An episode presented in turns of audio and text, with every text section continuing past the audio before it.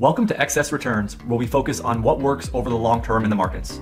Join us as we talk about the strategies and tactics that can help you become a better long-term investor. Justin Carbonell and Jack Forehand are principals at Validia Capital Management. The opinions expressed in this podcast do not necessarily reflect the opinions of Validia Capital. No information on this podcast should be construed as investment advice. Securities discussed in the podcast may be holdings of clients of Validia Capital. Hey guys, this is Justin. In this episode of Excess Returns, Jack and I sit down with Joe Wiggins, author, investor, and leading authority in the field of behavioral finance and investor psychology. Joe's new book, The Intelligent Fund Investor, Practical Steps for Better Results in Active and Passive Funds, is the base of our discussion, and we work through how investors can avoid some of the biggest mistakes when investing in funds and how to set themselves up for better long-term outcomes.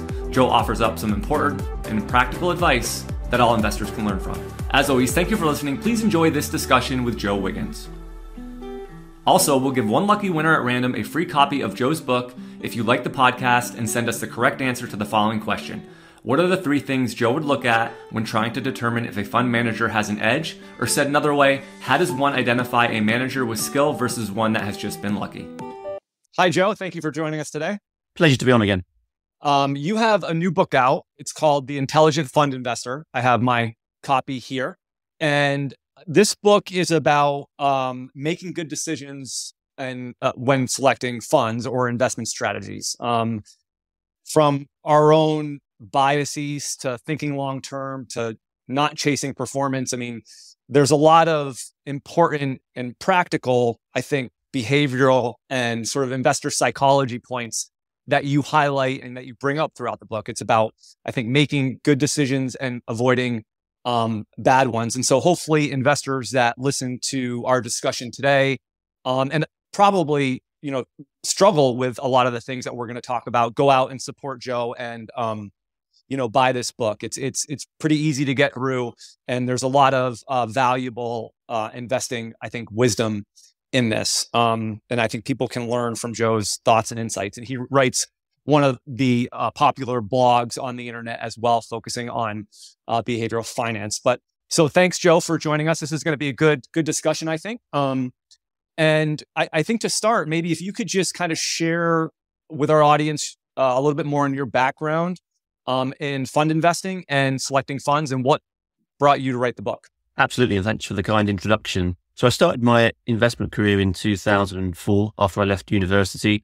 I had no idea what I wanted to do when I left university. And I fell into a career in fund manager research through randomness and chance rather than by any design.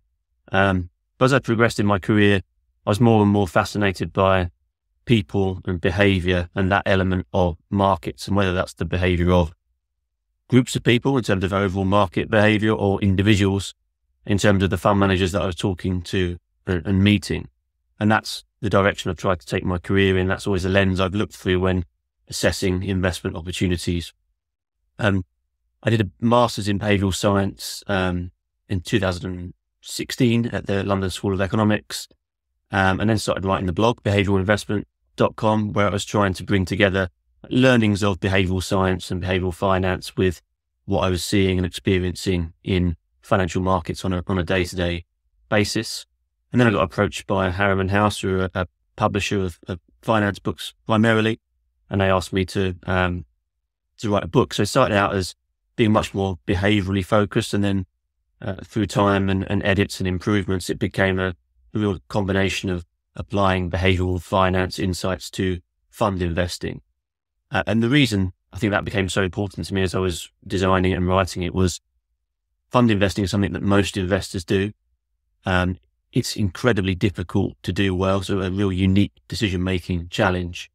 And there's just not that much written about the specific challenges of fund investing. There's lots about you should be passive, you should be active, but not about these are the unique features of fund investing, and this is where we go wrong. What should we do about it? But the aim of the book was to say, these are the beliefs we generally all hold about fund investing. Where are they right? Where are they wrong?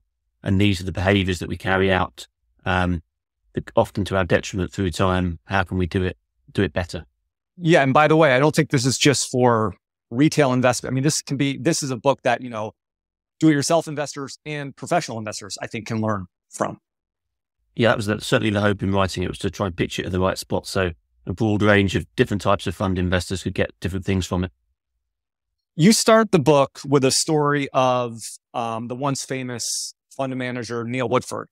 Can you just talk about that story and what the major lesson is from his rise and fall? Absolutely. So Neil Woodford is and was, I think, the most famous fund manager in the UK. He built his reputation through the tech bubble, avoiding the damaging losses in that area, and then in the financial crisis through 2007, 2008, where he avoided banking stocks. So generated stellar returns and a fantastic reputation in the UK. He was running over 30 billion sterling in UK equities.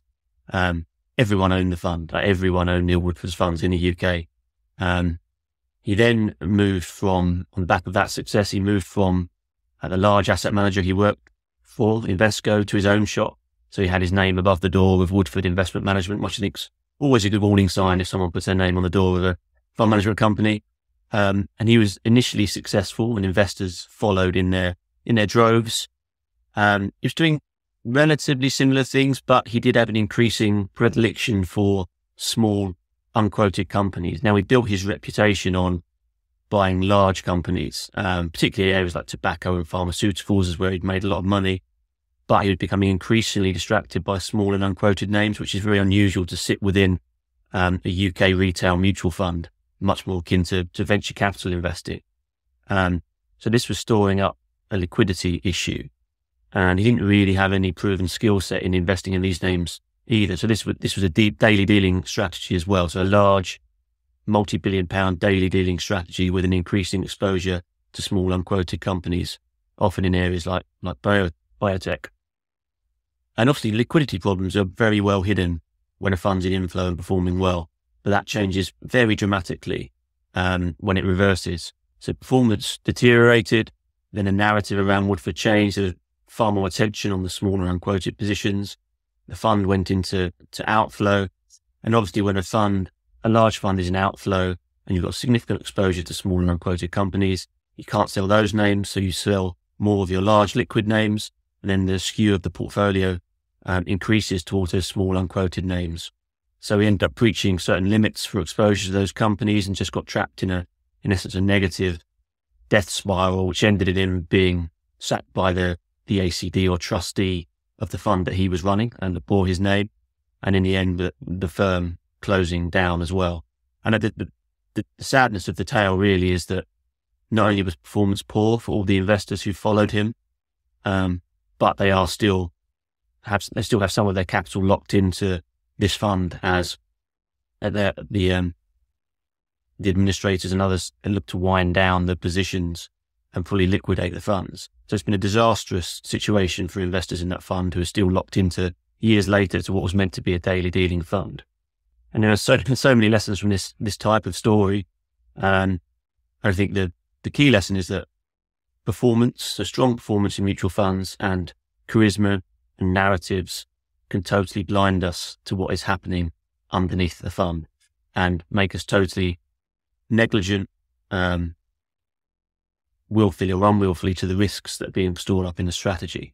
So this was a disastrous situation for the investors in the fund and also for the UK fund management industry as well, because as I said, he was the most famous fund manager in the UK.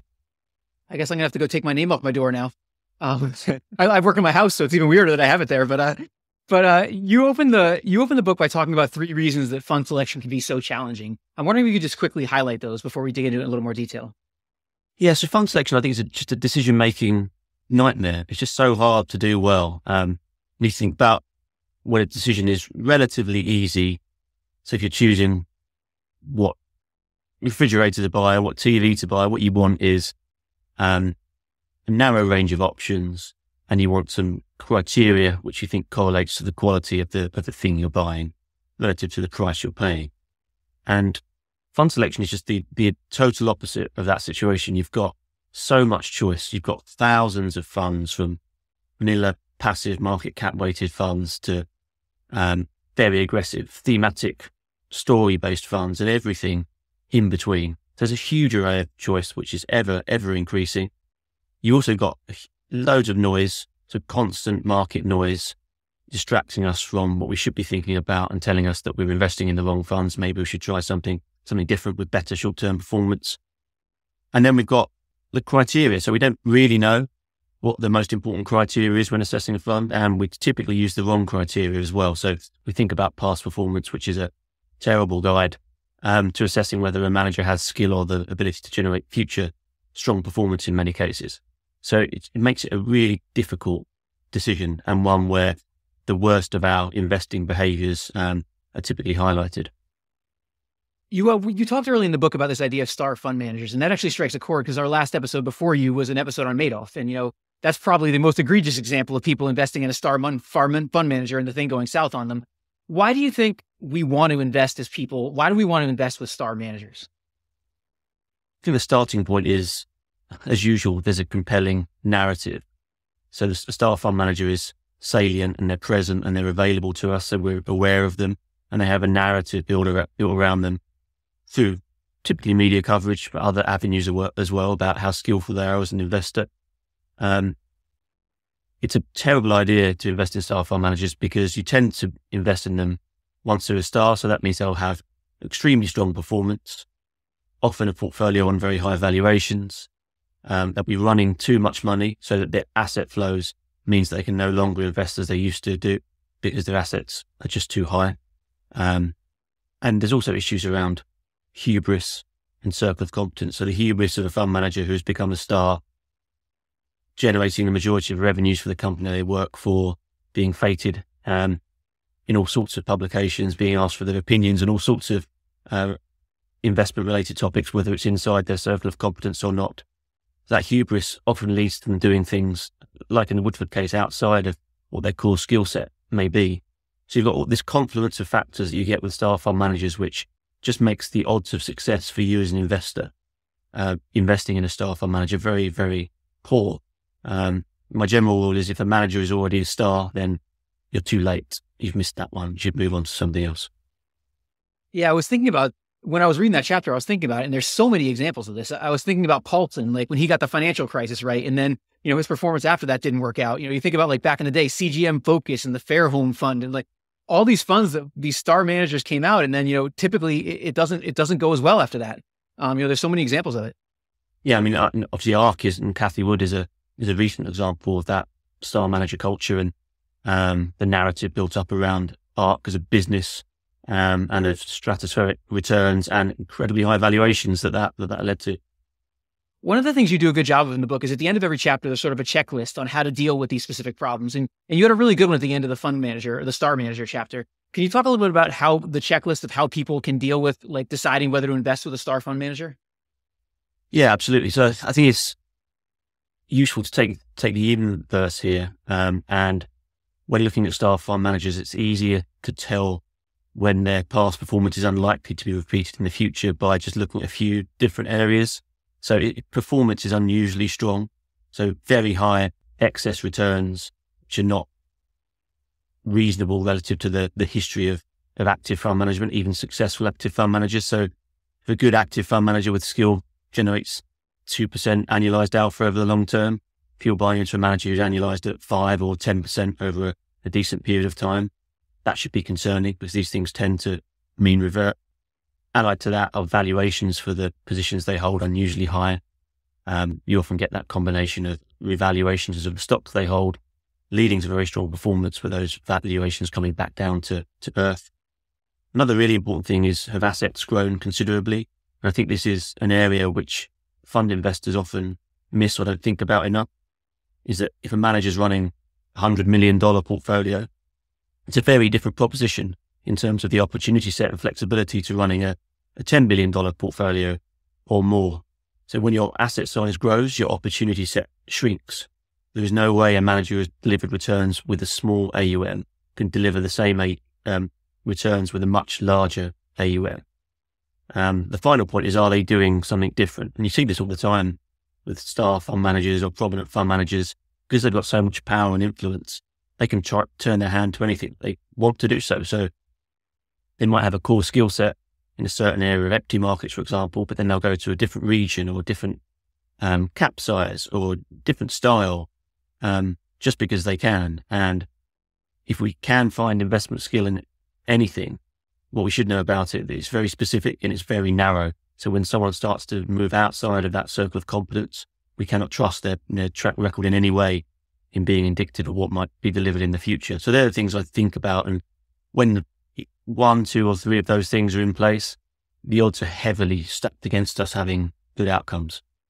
Yeah, on that issue of extremely good performance, I always think back to that Howard Marks thing he talks about all the time, which is the idea that, you know, the way to be the top 1% fund long-term is to be in the top 25% consistently, not to, you know, blow the market away and try to be in the top 1% every year. And so a lot of times, and you can disagree, but maybe these funds that are a little bit more consistent and not at the top of the spectrum, you know, might do better long-term. Yeah, absolutely. I'm generally very wary of extremes in markets. I think extremes of anything lead to kind of very significant risks and opportunities as well on the other side. But obviously, when a manager's gone through an extreme period of poor performance, investors don't tend to be queuing up to take that opportunity. You talk in the book about the misalignment of incentives and how the incentives of fund managers sort of are sometimes not tied with the incentives of their investors. Can you talk a little bit about how that works?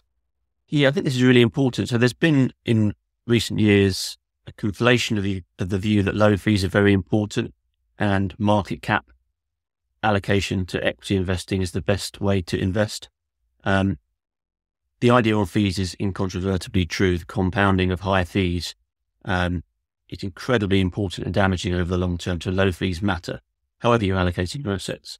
What we've seen over the last 10 to 15 years, maybe a little more, is market cap allocations being the best or one of the best ways to invest. Market cap is fine, and I'm not criticizing people for doing that in any way, because it's very sensible for lots of people. But the evidence does suggest over the long term that there are perhaps better ways. And the market cap approach will go through periods, prolonged periods of underperformance.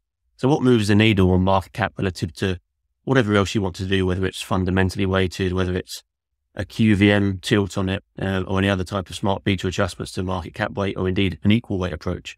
What moves the needle is the success of the largest companies. So in any spell or era where mega caps dominate, as we've seen in the US until recently for quite a long period of time, the market cap approach will be incredibly difficult to beat, because most of the companies in that market are underperforming by virtue of those large names dominating the returns. And if that reverses, then the opposite is true. So when mega caps underperform, it becomes much easier for active managers or active strategies, whatever that might be, to outperform a market cap weighted index. And that's what we've seen in the UK up until 2022, where the largest companies in the UK market in the FTSE All Share were laggards, and the medium-sized companies significantly outperformed. And that's why far more active strategies outperformed in the UK, whilst the reverse was happening in the US market. And there's a great study that showed between, I think it was 1968 to 2011, any reasonable allocation approach or unreasonable allocation approach other than market cap outperformed it, even picking stocks based on their Scrabble scores. And that's just because SMID companies, small and medium-sized companies, did better. So it weighed on the performance of market cap investing, and that will inevitably happen again. Markets move in cycles, the elastic will get stretched, and then it will snap back and go in the other direction. So I'm not arguing at all that market cap investing is a bad way to invest. It isn't. It's absolutely fine for many people. But I think it's really important just to be clear that we should not conflate low fees and market cap allocation arguments, because they're very different things. And it's also important for market cap based investors to be aware of the fact that there will be a period when people are saying, and it's hard to believe now, but people are saying, why are you doing market cap weighting? Why aren't you equally weighting? Why aren't you fundamentally weighting? Because the performance profile changes. And so if you want to stick with your investment approach for the long term, you need to understand when it will work well and when it won't work so well. You touched on something that I struggle with a lot, because on one hand, you know, we're active managers, but on one hand, we pretty much tell people, you know, most people should be passive. Most people should just buy the market cap weighted indexes because they beat, you know, most fund managers over time. But also when you dig into the data, like you said, equal weighting beats market cap weighting, pretty much value weighting, pretty much anything beats market cap weighting over the long term. So it's this balance between, on one hand, it seems pretty obvious you should index and use, you know, market cap weights. And on the other hand, it seems pretty obvious you shouldn't. So how do you think investors should think about that? Yeah, it's a really good question. I think about it a lot. So I think it's important for investors not to be complacent about the success of market cap approaches. And low cost factor weighted portfolios should be an option for any investor who has the time and inclination to do so. And that doesn't mean that you need to bet the whole farm on a specific approach, but you might want to combine a market cap approach with certain other low cost factor weighted approaches that have got proven long-term efficacy. And for more sophisticated investors, I probably want to pay attention to the performance and valuation of a market cap weighted index compared to an equally weighted index, for example, as a useful indicator to excesses in either direction, because that will likely have an impact on the future relative long-term returns of different approaches. This always brings me back to what Jim O'Shaughnessy said when he's on our podcast, which is that there's sort of 2 points of failure for an investor. One point is when the market's down, they sell at the wrong time. The other is when they're underperforming, they sell. And, you know, that second point, I think, gets at this idea of index investing versus, you know, using some sort of other weighting thing. It seems like investors who are going to follow the benchmark and really keep track of it a lot, they probably should be using a market cap weighted index, whereas ones who are more comfortable with deviation should potentially maybe go the other way. I mean, do you think that's right? Yeah, that's right. I mean, I think it's absolutely critical for, so I would say for anyone who wants to invest actively, and there's a spectrum of active investing. It's not, people tend to think of high conviction, high cost active, but obviously any approach, a low cost factor tilt is still active against a market cap approach. But anyone who wants to take active risk, they need to be behaviorally disposed to the realities of that. So the worst thing you can do is invest in active strategies and then panic at times of short-term underperformance, because you'll just destroy returns. So you need to accept that any active strategy will underperform, and probably underperform for long spells. And you need to have a long-term view. If you don't have those things, then it makes sense just to stick as close to neutral as possible. But I think one of the other things I tried to get across in the book is that it's not as if, again, there's a spectrum here, but if we take a binary definition, you've got active and passive investors.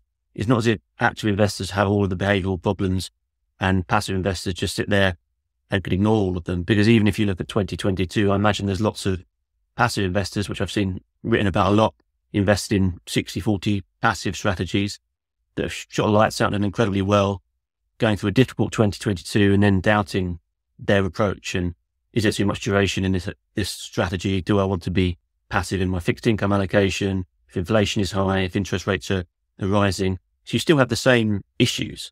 And we still need to be behaviorally aware of the advantages and disadvantages of any strategy that we're investing in. If we are a market cap weighted equity investor, we need to know that if there's a bubble in a certain country, then our market cap approach will be stuffed full of that country at a time when expected returns from that country will be incredibly low.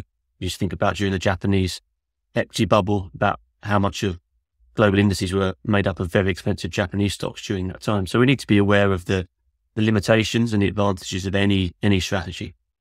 Yeah, to your point, even if I'm a passive investor in, say, 2000, you know, I might be sitting there in my 60-40 portfolio. I might be looking at ARK and I'm thinking, why am I not invested in this? Like, why am I in my passive? So it's not like only active investors track themselves against some other benchmark of some kind. No, absolutely. That's absolutely true. I want to ask you about where active funds are better. You know, some people, a lot of the times you'll see people say, like, for instance, in the bond area, like active funds might be better than passive funds. I mean, there are certain areas or certain asset classes where active funds are better than passive funds? Yes, good question. So I definitely think it's a spectrum. I would say in equities, quality, value, momentum, tilted fund with low tracking error to market cap, that's still an active fund. But it's very different to a high conviction, more expensive, discretionary, active strategy. So I think it's helpful not to talk necessarily in binary terms about the different options that investors have. And I think there are obvious areas, or certainly historically obvious areas like high yield bonds, where the cost of passive replication due to index rebalancing costs and the nature of the high yield market, I mean, it's often or can be suboptimal to take a pure passive approach.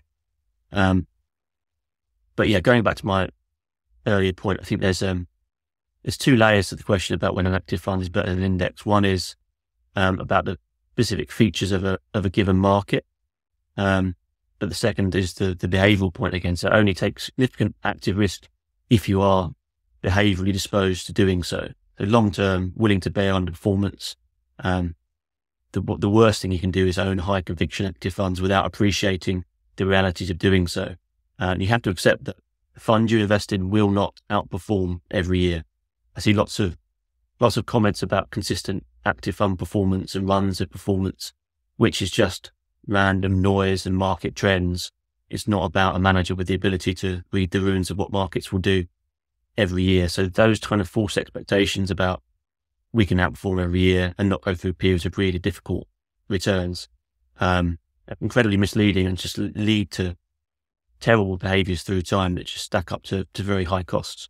Going back to the Madoff episode we just did, one of the things you talk about in the book is this idea about how smooth performance can sometimes be a red flag. And, you know, that's probably the most extreme example of smooth performance being a red flag. But why is smooth performance a red flag? And how can investors sort of look at these smooth track records and evaluate them?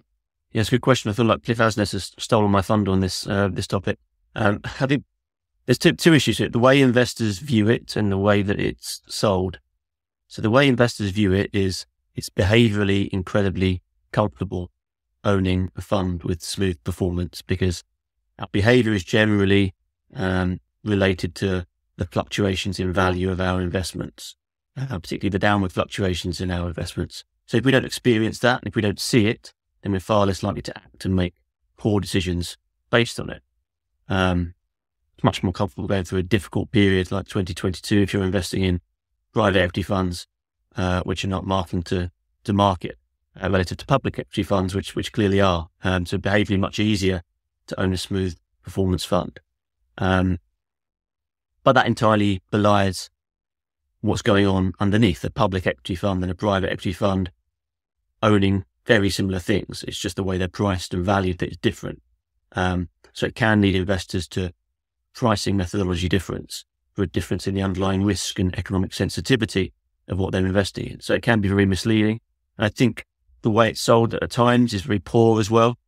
I often see claims, this is not just private equity, but it's probably the most prominent example, when we see comments about it being diversifying, about sharp ratios, about low volatility, low drawdown. And you think, hang on a minute, this is investing in exactly the same stuff as the public equity funds. Why is it diversifying? And the only reason it's diversifying is because of the pricing methodology. And I think if you want to invest in that kind of structure, by all means do so, but it shouldn't be sold based on the pricing methodology as a cloak for some kind of genuine diversification, because clearly, in many cases, diversification is just illusory, and there will be times when the market is under severe stress when low correlation, tends very strongly towards one. So I think investors often become complacent about the genuine risks of a fund when they see smooth performance. Yeah, it's interesting because, you know, if you sort of look at like the unprofitable tech basket of public securities, it's been a crazy, crazy ride in those types of companies. And then if you look at sort of the private ones that are of similar size, you know, not as crazy of a ride. In reality, it is as crazy of a ride, but in terms of how it's being reported, it's not. And you're like you said, it's kind of a balance. Like to some degree, that's better maybe because investors aren't panicking. But on the other side, like if you're an investor, maybe you're not seeing the reality of what's actually happening. Yeah, absolutely. No, there are definitely behavioral lessons here in that not checking your portfolio every day and living through the fluctuations in value is a great way to be a long-term investor. Private equity is a fairly expensive way of doing it, but it does teach us that locking ourselves in for the long term and sticking in our seats and not experiencing that volatility is very useful behaviorally. Picking up on the idea of risk, you talk in the book about how volatility may not be the best measure of risk. Can you talk about why that is and maybe what some other ways to measure risk might be? Yes, good question. So I see volatility as a reasonable measure of risk, but not risk in itself. I think the industry has moved towards volatility being the only or the preeminent measure of risk, and everything comes through that volatility number. And as we've already talked about, in areas with smooth pricing or different pricing methodologies, then volatility is a close to useless measure of risk in any reasonable way. So there's a plethora of different ways of thinking about risk. I know lots of long-term fundamental investors will say risk is just the chance of permanent capital impairment, which again, I think it has merit and that is definitely a risk, but it's not the only type of risk. I would define risk in a very nebulous way as, to start with, as for any individual investor, risk is about the failure to meet our objectives and the risk we take in not meeting those objectives. So volatility will be part of that. Permanent capital impairment will be part of that. And there are just I think using a range or mosaic of different factors, both fundamental and maybe more quantitative, to think about risk is incredibly important. But It's really, really critical not to be pinned down by a single limited number in your assessment of risk. And to your point, it seems like it would be very specific to the individual investor. So for example, Buffett probably could care less about volatility. The way he's not going to look at his portfolio every day. It doesn't matter. But then if you've got like a very jumpy investor who's monitoring their portfolio every day, you know, volatility might be a great measure of risk for them because they're going to bail on their strategy when it's out of favor. That's absolutely right. And the people who entirely dismiss volatility and will say it's just permanent capital impairment, neglect the behavioral aspect of living through that volatility. So the behavioral reality of living through something that's highly volatile, but doesn't impair capital over the long term. Or it doesn't matter, they don't impair capital over the long term because in the short term, you've sold it because the volatility was so high. It was too painful for you to hold on to. So all these different risk factors matter in different ways, and we should put them together in a sensible way, but not rely on any given one as risk. And you're absolutely right. Different investors will weight different risk factors in their own particular ways. I always think about when people talk about that, I always think about that Amazon chart people put up on Twitter all the time, which is basically like you see this 400,000% return or whatever it is, but then, you know, it's as if somebody could have stuck with it, you know, during the 90% drawdowns that came, you know, during that. And so you have to like put that chart that just looks like it's up and to the right over the long term in the context of what you had to go through to get there. Just imagine the trough of that performance, what would have been being written and said about the company and how you would have been feeling about it.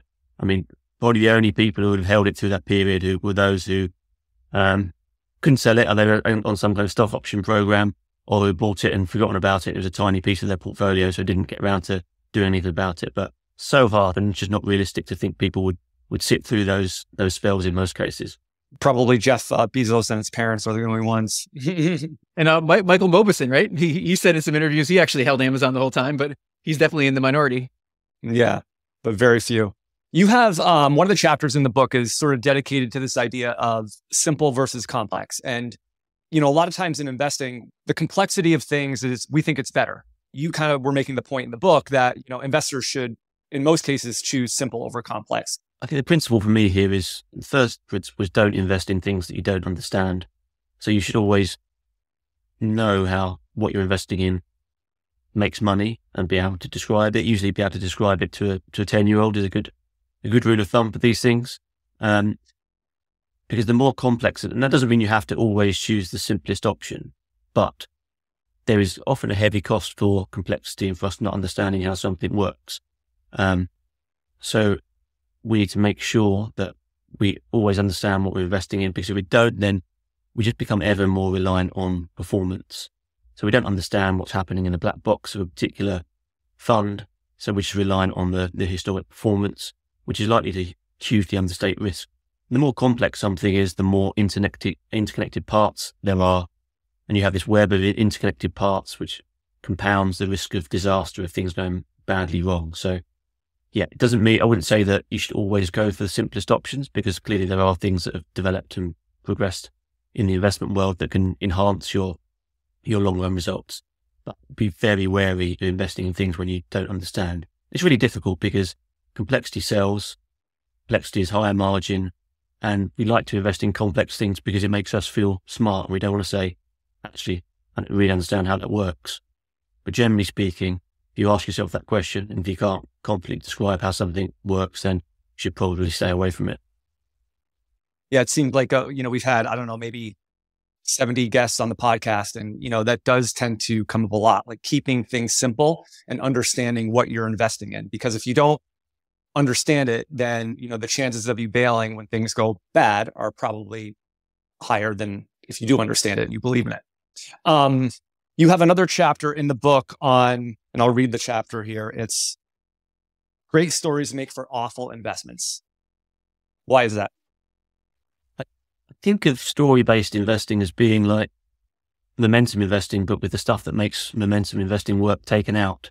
So you have the momentum for story-based investing, the upwards momentum, but you take out the rules and you take out the discipline. So the things that make momentum investing work, you don't have. So story investing, I think, can be terribly, terribly damaging for investors.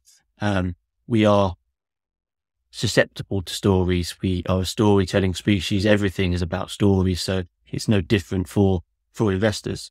And we latch on to stories that are exciting and captivating, that are making money. Problem is that we often mistake a story being true for being one that you'll make money out of. That's very often not the case. Stories are damaging and stories in particular thematically orientated funds are damaging, I think, for three reasons. One is that we're generally too late. By the time a story-based fund or orientated fund has been launched, then clearly everybody knows about it. So it's, we were riding very late to that particular party. It's generally too expensive, so it is very much in the price when everyone is aware of this compelling story and narrative, formed incredibly well. It's too expensive. Expected future returns are much lower, but we're busy extrapolating what's gone on over the past 5 years or whatever the period is. And because stories are so beguiling, they're so exciting, we tend to invest too much in it. So we'll bet the whole farm on a story that we believe in, whether it's the growth of brick funds, which I write about in the book, or whether it's the hyper growth stories of the last, particularly over the last 5 years. Because when performance, this vicious circle where, because performance is strong, we think that's validating the story, and then the story is captivating, so that leads to more money going into the stocks, and that leads to performance becoming even stronger, which further validates the story. So there's this vicious circle which goes on until it doesn't. So I think if you invest in a story or a theme, you need to understand that what you're doing is investing in a momentum trade, which is fine. And momentum investing is proven over the very long term to work well, provided you behave appropriately and you set the correct disciplines and rules around how you trade that. Momentum investing without those guardrails is a very dangerous and costly thing. What are some ways that investors can protect themselves from being influenced too much by these stories? Yeah, that's a good question. I think similar to star fund managers, always think about past performance and valuations. So incredibly strong past performance, unusually strong past performance is a signal that this has run away from itself and everyone else is excited about the same story as much as you are. You don't know anything different to anyone else. And if valuations are very expensive as well, that's probably the best indicator we can get of future returns being, at best, underwhelming. And I think also because we are, it's really easy to say, ignore stories, don't get sucked into them. But everything we do in investing is a story. Everything's related to a story. So thematic funds and the like are just a subset of that, a particularly exciting subset of that. So I think as we are storytellers, I think one way of just thinking about it is just try and tell a different story in your approach to investing.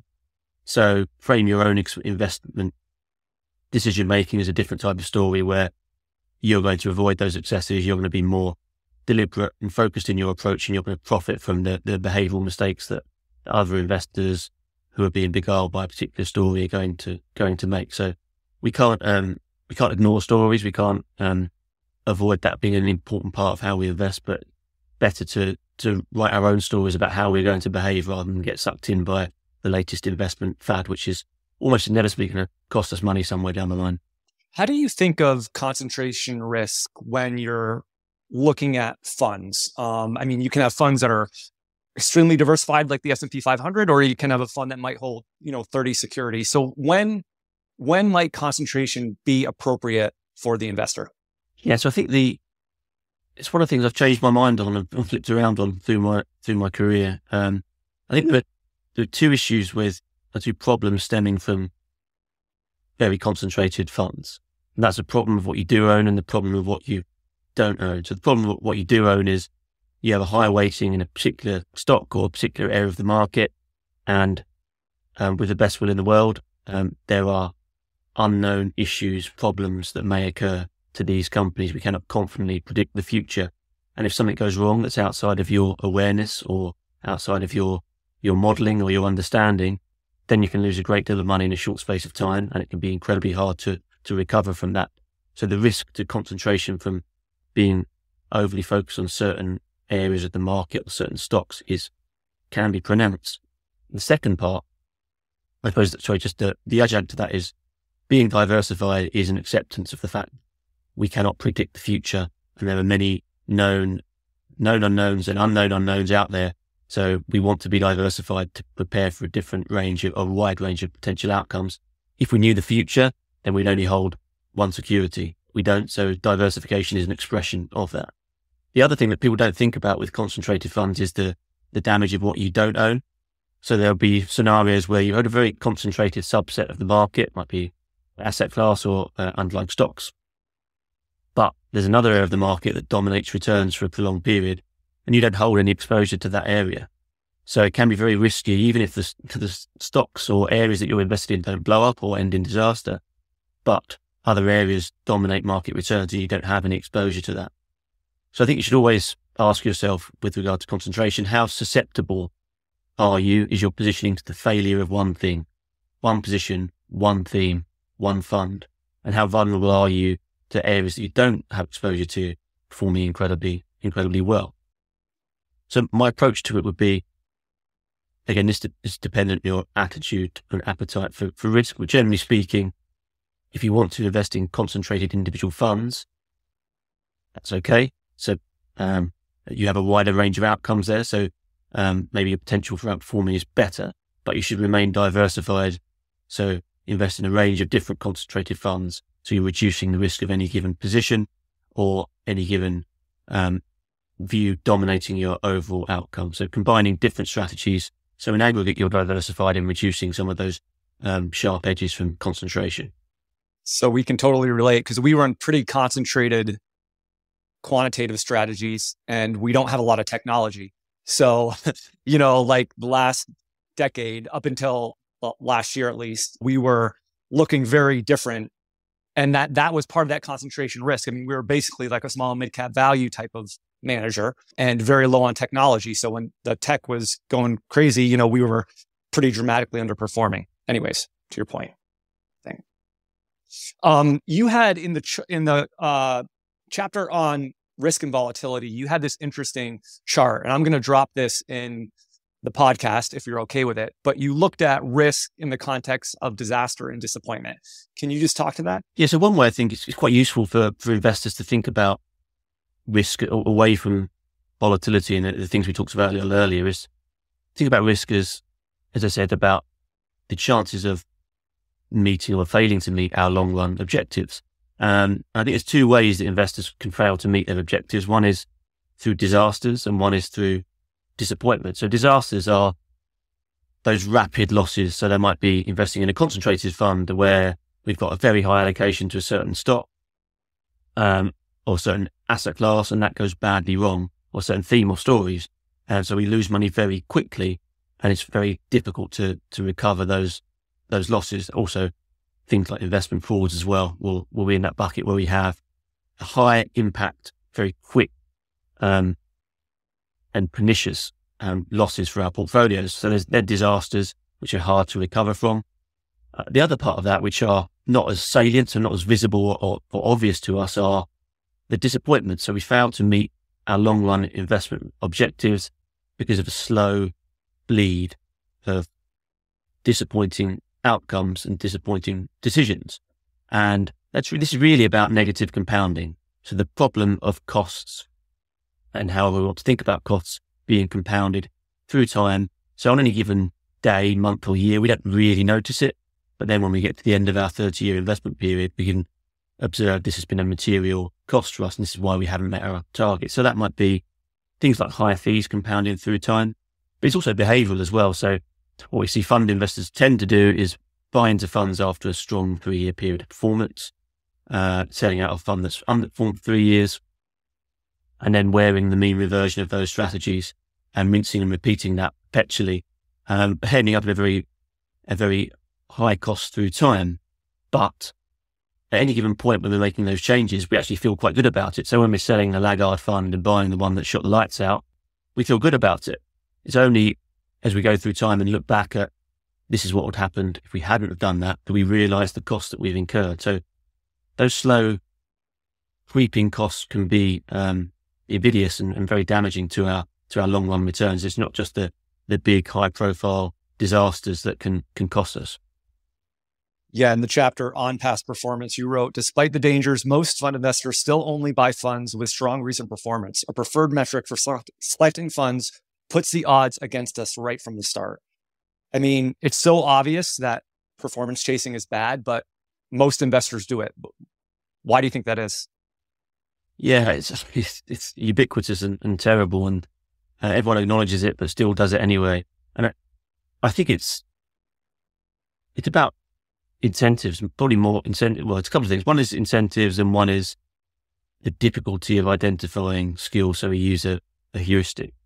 The incentives are, if everyone cares about past performance, and everyone makes decisions on past performance, then you have to too. So everyone is involved in playing the game. So if the committee you're reporting to cares about past performance, if your boss cares about past performance, if the regulator cares about past performance, then you will too. And the easiest way to survive in the industry is to manage that past performance. So sell the ones that have underperformed for the last 3 years, buy the funds that have done well, and don't lose your job in the process. So if everyone believes in past performance, and it often feels odd because when you say, well, past performance is really not that important or indicative of skill, people say, well, why are you investing in funds? And if you don't care about performance, but that's the wrong way to look about it. All you're saying is performance, historic performance is not a good guide to the thing you're trying to find, which is some kind of edge or some kind of skill.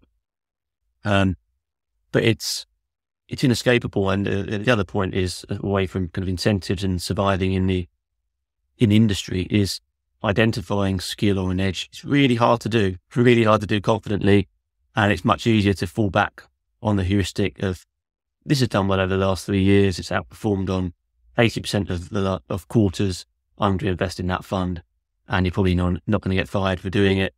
If you invest in a fund that's struggling or going through a difficult period, even if lots of things stack up, and it continues to do badly, then you look like an idiot and maybe lose your job. So all the incentives and the simplicity is pointed at being obsessed with past performance. And if you look around you, I mean, everything in the industry is obsessed with past performance. Everything that's written about the industry is still about past performance, and everyone is involved in the game of extrapolating that.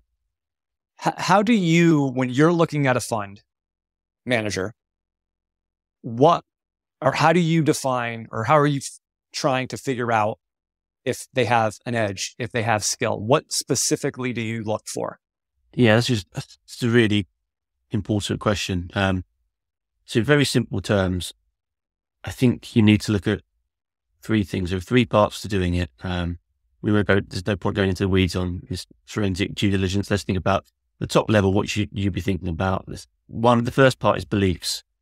So does the manager or strategy have, or is it based on, some clear evidence-backed beliefs as to why the strategy that's being adopted might have an edge? If you don't have a foundation as to why something might have a distinctive edge that might add to returns through time, then you can just give up there. There needs to be something that you can evidence and judge as a starting point. I see lots of strategies that don't have any kind of distinctive beliefs about what they're doing. It might be kind of nebulous terms like growth at reasonable price, but not telling you what the edge is. Is it informational? Is it analytical? Is it behavioral? What's the edge that you're trying to exploit? That's a starting point. The next point, intrinsically linked to that, is process. Is there a clear and repeatable process that captures the inefficiencies identified in the belief? So we've identified this problem in markets, this inefficiency in markets. And this is the process we're adopting. And these are the decision steps that we're adopting. This is how we're sourcing information. This is how we're analyzing that information. This is how we're making decisions about that information that captures the inefficiencies identified. Can they do that with a consistent, repeatable process? And then the final point is outcomes. So are the outcomes consistent with beliefs and process? And by outcomes, I don't mean you look at past performance and then say if past performance is good, then the beliefs and process must be good, because it's not. It doesn't tell you anything about the beliefs and process being robust over the long term. But what you want to see is, are the decisions being made by the manager or the strategy, are the outcomes of that strategy consistent with the beliefs and process? Does it validate the process? I Does it make money? If I'm a manager that makes money from depressed stocks and you think there's a behavioral inefficiency in markets because they depressed stocks get beaten up because of the negative momentum and the negative narratives around them, do you invest in stocks which fit that bill, and do they tend to revalue on average more than 50% with positive asymmetry in that? Can I see that in the process, irrespective of whether the fund has outperformed over the last 3 years or not? Can I see in the outcomes that type of activity, that type of behavior? And I think you need to, and quants also like things like hit rates and win-loss ratios to give you some more information on that, which are useful but limited. But I think those three things are absolutely critical. I think with any fund, you need to be able to ask the question, can I make a strong case for investing in it if I have not seen headline performance over the last 5 years? Can I make a strong case for that?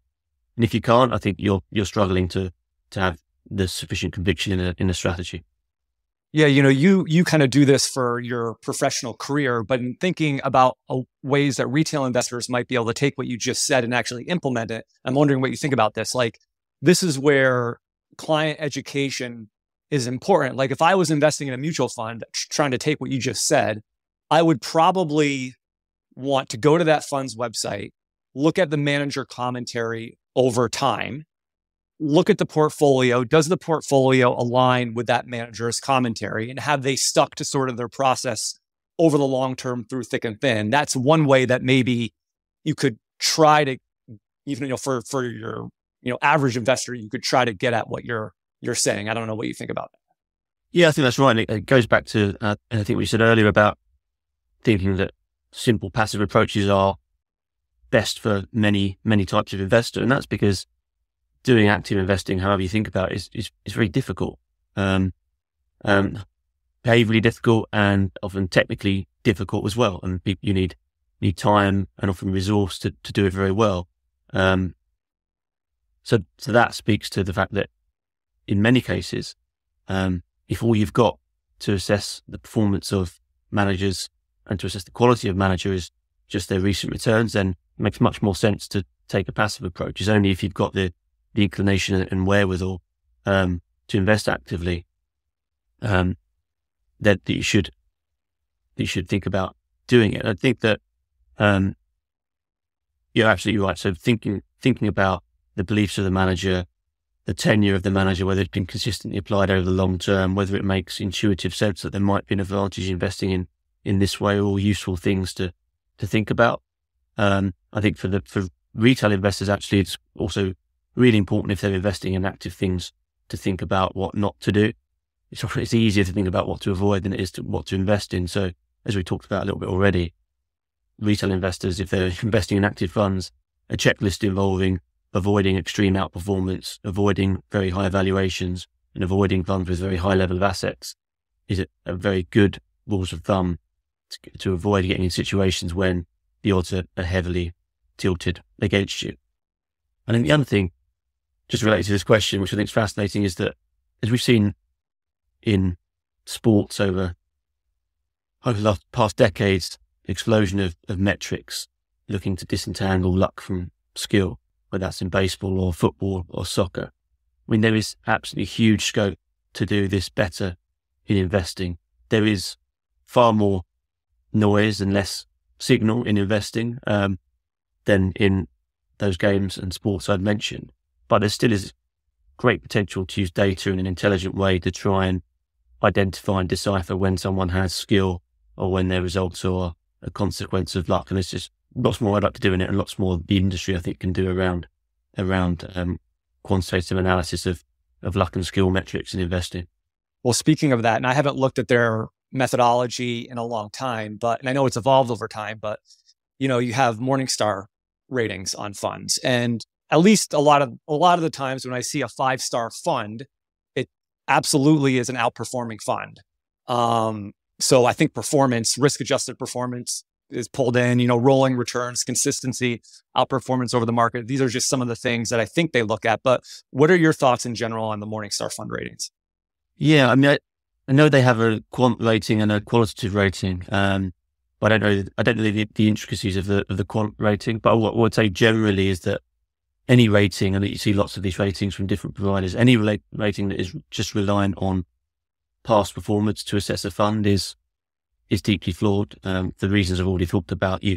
The reason for investing in an active strategy is because you believe it has edge or skill. And the only way you can identify skill or edge is to link processes to outcomes. Is it a good and repeatable process? Does it lead on average to good outcomes? If you're just looking at past performance, all you're looking at is outcomes. And we know there's a huge amount of luck and randomness and a lack of persistence in past performance. So to rely on that as a measure of the quality of the fund is deeply misleading. Lots of value orientated strategies doing very sensible things until 18 months ago would have looked terrible from a Morningstar rating perspective if it was just based on past performance, or any rating that was just based on past performance. Doesn't mean the manager doesn't have skill. It means it was a difficult market environment for that type of strategy. So we need to be very cautious, I think, of reading too much into anything that is ranking or rating funds based on historic returns. I wrote an article a few years back where I tried to look at the Morningstar rating and try to say, can I improve on it? And, you know, so much of what you've talked about today is qualitative stuff that would be very hard to put like in a quantitative rating. I mean, do you think if you and I were getting together and we wanted to create like a Morningstar 5-star type rating using like quantitative data that actually would be somewhat predictive of the future? I mean, do you think we could do it? I mean, do you think there's variables we could look at that would help with that? Yeah, this is something that's been on my mind a lot recently. And I think there definitely is. And I think that always a good challenge for an investor is to think about, whether a fund investor or stock investor or portfolio manager, if you had to systematize your process, how would you do it? You had no qualitative input to it. You just had to create a systematic algorithm that made the decisions for you. How would you put that together? And then comparing that to how you actually do it would give a lot of insights into what you think let's call it the human edges relative to the quantitative parts of the process. So I think that's a useful discipline anyway. But I think there's so much more to do in assessing the difference between luck and skill. There are things like that I look at in my day-to-day job, like hit rates and win-loss ratio for managers through time, things like consistency of approach through style and other factors. There's comparisons to different allocation methodologies to judge whether a manager's been good at allocating and sizing positions. So it does get quite granular. But I think there's just huge scope for looking at the data inside of performance, underneath performance, and looking at the behavior of managers through time and making a better judgment, at least, on whether there's evidence of skill or not. But the danger, I think, with lots of quantitative approaches is that all managers who have outperformed will look skillful based on the metrics you use. All managers who underperform will look like they don't have skill. And clearly we know that's not the case. What you really want is to have a system where you can identify managers with skill, irrespective of what their 3-year returns might be, within reason. It's tough because, you know, people use the Morningstar ratings for kind of two different things. You know, one is sort of how has the fund done in the past? And the other is what might it do in the future? You know, and if you sort of have to take those two things apart, you know, like for instance, if we came up with a system and we said, all right, here's this value manager, he's performed really poorly in the past 5 years, but he's stuck to the factors that drive his performance. You know, we expect him to do well. Like if we gave him a 5-star rating with horrible recent performance, people would look at that and be like, what are you doing? That doesn't make any sense. So it's like, you always have to separate those two things out. Yeah, it's really tough. And if you go to so you're presenting a manager or a fund to a committee, and might be a fantastic presentation and with incredible tenure and beliefs and process, and then everyone will turn to the slide where it says the performance and they've underperformed over the last 5 years. No one's going to sign that off. So it just creates a real problem for investors who, and as I talked about earlier, the industry in being heavily biased towards things that have been strongly performing in the past, and that applies to asset classes as well. As we kind of we went from a decade of emerging market equities being the only place to invest, and the US being in the doldrums, a laggard developed economy with no growth in it anymore, to a decade of the US equities being the only place to invest, and while the developed market and emerging market regions being a waste of time. And we forget that these things move in cycles. We just believe in the narrative of what's worked in most recent times, what's available to us. And we kind of rinse and repeat that behavior. I'm sure there'll be a different type of investment strategy in a different type of region that works over the next 10 years. And we'll be focused on that and trying to get more exposure to that region and building stories as to why that is the right place to invest after the fact. But it's just difficult to escape the, I suppose, the tyranny of past performance and how that affects our behavior. So Joe, in closing, if you could teach one lesson to your average investor on how to select funds from all the research you did in your book, what would it be? And by the way, if you want to say go buy the book, I would be completely fine with it because I don't think there is one lesson, but I'll give you a shot at it. Go for it. I won't be that brazen, but I will say that I think the most important thing is, and this is for professional investors and private investors alike, is you have to, if you want good outcomes, you have to explicitly focus on your behavior. You have to explicitly focus on the decisions that you will make through time and create a plan for how you will behave. So when you go through difficult periods, what are you going to do? How are you going to rebalance your portfolio?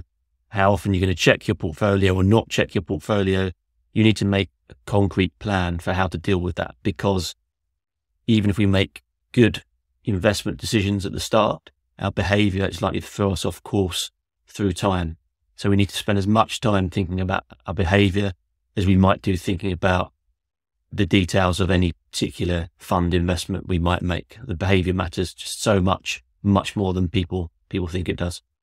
Thank you, Joe. We wish you all the best with the book and continued success on your blog and your mission to educate and help investors. If people want to learn more about you, follow you on Twitter, get your research, where can they go to learn more?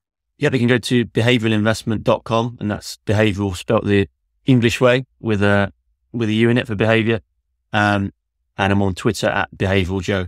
Great. Thank you, Joe. Thank you. Always a pleasure. Thank you. Hi guys, this is Justin again. Thanks so much for tuning into this episode of Excess Returns. You can follow Jack on Twitter at @practicalquant and follow me on Twitter at @jjcarbono.